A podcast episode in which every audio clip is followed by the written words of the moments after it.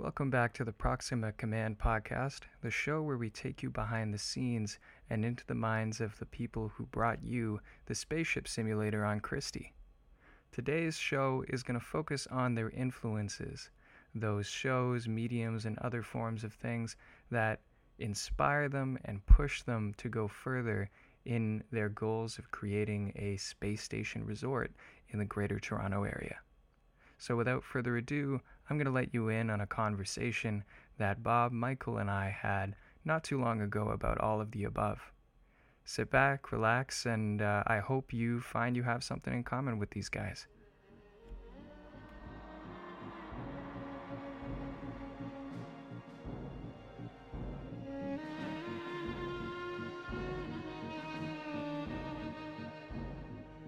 Swings and things. I was wondering what kind of sci-fi inspirations you had growing up. Like, what were the what what why sci-fi? I can an- I can answer that right now. Oh, why sci-fi? Yeah, like, cause there's there's fantasy, there's, Yeah, there's yeah, real- yeah. like, and why the specific brand of I'll, sci-fi? I'll, I'll, tell you what. I'll tell you what. Yeah, There's yeah. a couple of things. Um, I was actually had a conversation on a text conversation with my daughter today Mhm. about influences who influenced us. She sent me a video of a of a teenager in a stormtrooper outfit. It was a TikTok video, and the parents all shocked. And then there's a little subtitle that says, uh, "You made me." And there's a 22 year old dressed up in like a, a stormtrooper outfit. She said something, and I said, you know, in the list of, of influences that I had as a human being, my middle brother got me into Dune and Lord of the Rings. But he got me into Dune, which is the ultimate sci fi, right? Mm. It's like, talk about world building. But I was 11 years old when Star Wars came out. Oh wow. So, and it was made for me. It was made for an 11 year old boy. Mm. And I had dreams and draw things. I'm, I'm sure Bob will talk about this a second. But, but really, I think the inspiration for us, which is the name of our company, Mm. is Star Trek to the Wrath of Khan with uh, Ricardo Montalban. That is the peak Star Trek in my mind. And then I'm not sure how Bob feels about Battlestar Galactica, but the Yeah. the the remake, the redo Mm. with Edward Olmos, I think it is. Yeah, The miniseries, I think it's like three hours long. For me, that is my favorite three hours of sci-fi. Mm. You know, because that is full of telephones in a spaceship. You know what I mean? And he makes a big thing about not having network computers.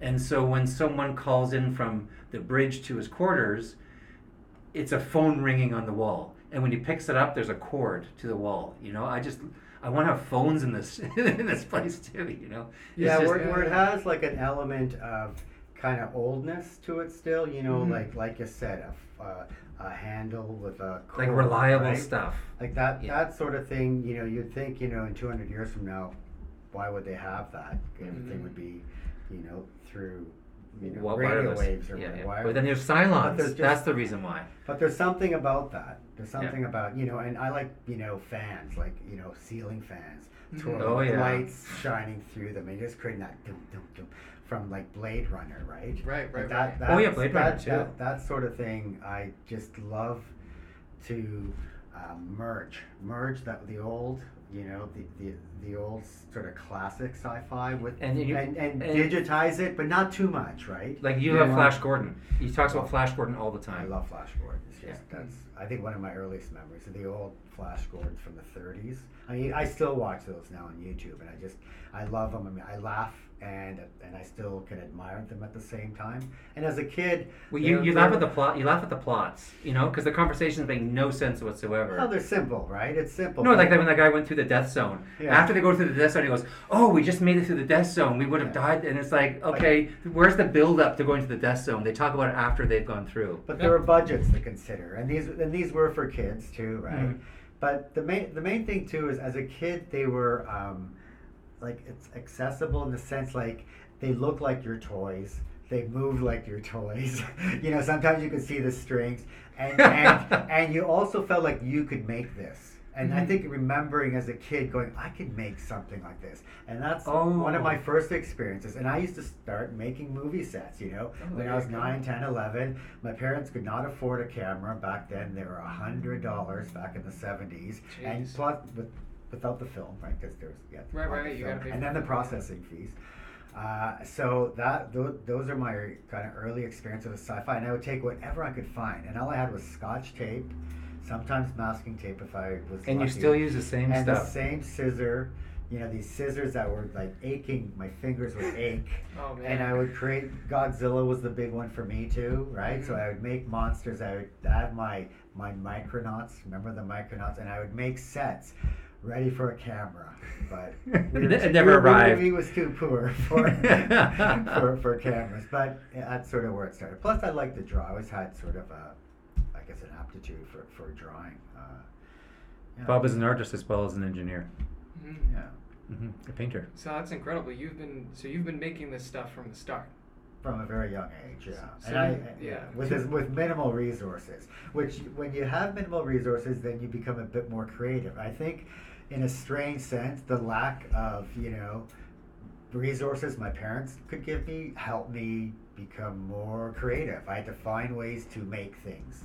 Mhm. right? Which is what low budget movies do too, right? Yeah. Yeah. They find ways to make to make things, and that's what Star, the old Star Treks did too, right? Yeah, Like, yeah, yeah. Why would they have sets about cowboys and you know and military scenes and all these things? Because- 1930s. Yeah, because those those props were available Next and- door. and then they could use that to make you know a, s- a s- a story, yeah, like yeah, a on compelling lo- on a- story, on a low frankly. budget, yeah. Well, like how you know Doctor Who, they use toilet plungers. Right, dustbins exactly. The Doctor Who's are a great example. I mean, I used to laugh at those, but still, the stories were, you know, you, you'd listen to the story. and it, and it holds. There's something It kind holds, of yeah. you know magical about that early sci-fi that even though it's kind of ramshackled and it you know you can see that, like you said you can see the strings and you can see the Yeah. tape but there's there's an idea behind it and That's that just captures your Yeah. imagination It was theatrical too, right? It Mhm. was like being on a theater set. Like, let's face it. I mean, they had curtains, you know, for backgrounds because they couldn't afford an artist to draw something there. Mhm. So that that would be part of the part of the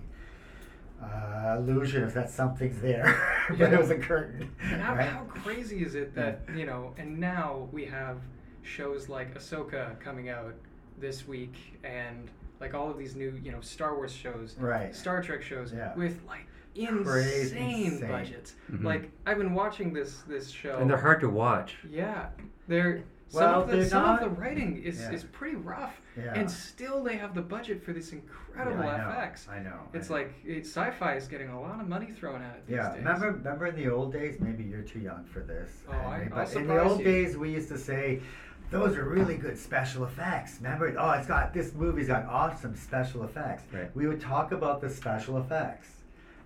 Mhm. There's everything's a special effect now. A- a- and it's almost There's- too there's- much special there's effects. no, there's no such thing as special effect because it's not special. It's right, right. It's an just effect. effects. It's an Yeah, effect yeah, yeah, yeah. basically. But back then, wow, awesome, and you know, and the ultimate special effect, special effects were Star Wars.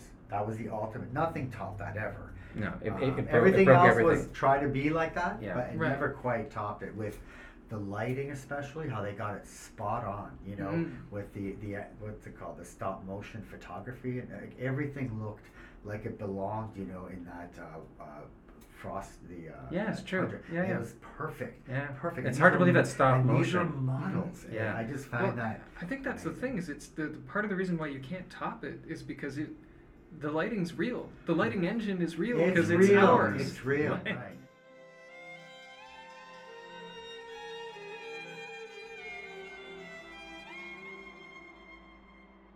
Real lighting, real props, everything analog. That's something these guys have taken to heart from the start of their project. And you'll get to hear more about that and their design philosophy on the next episode of the Proxima Command podcast. Thank you for sticking around.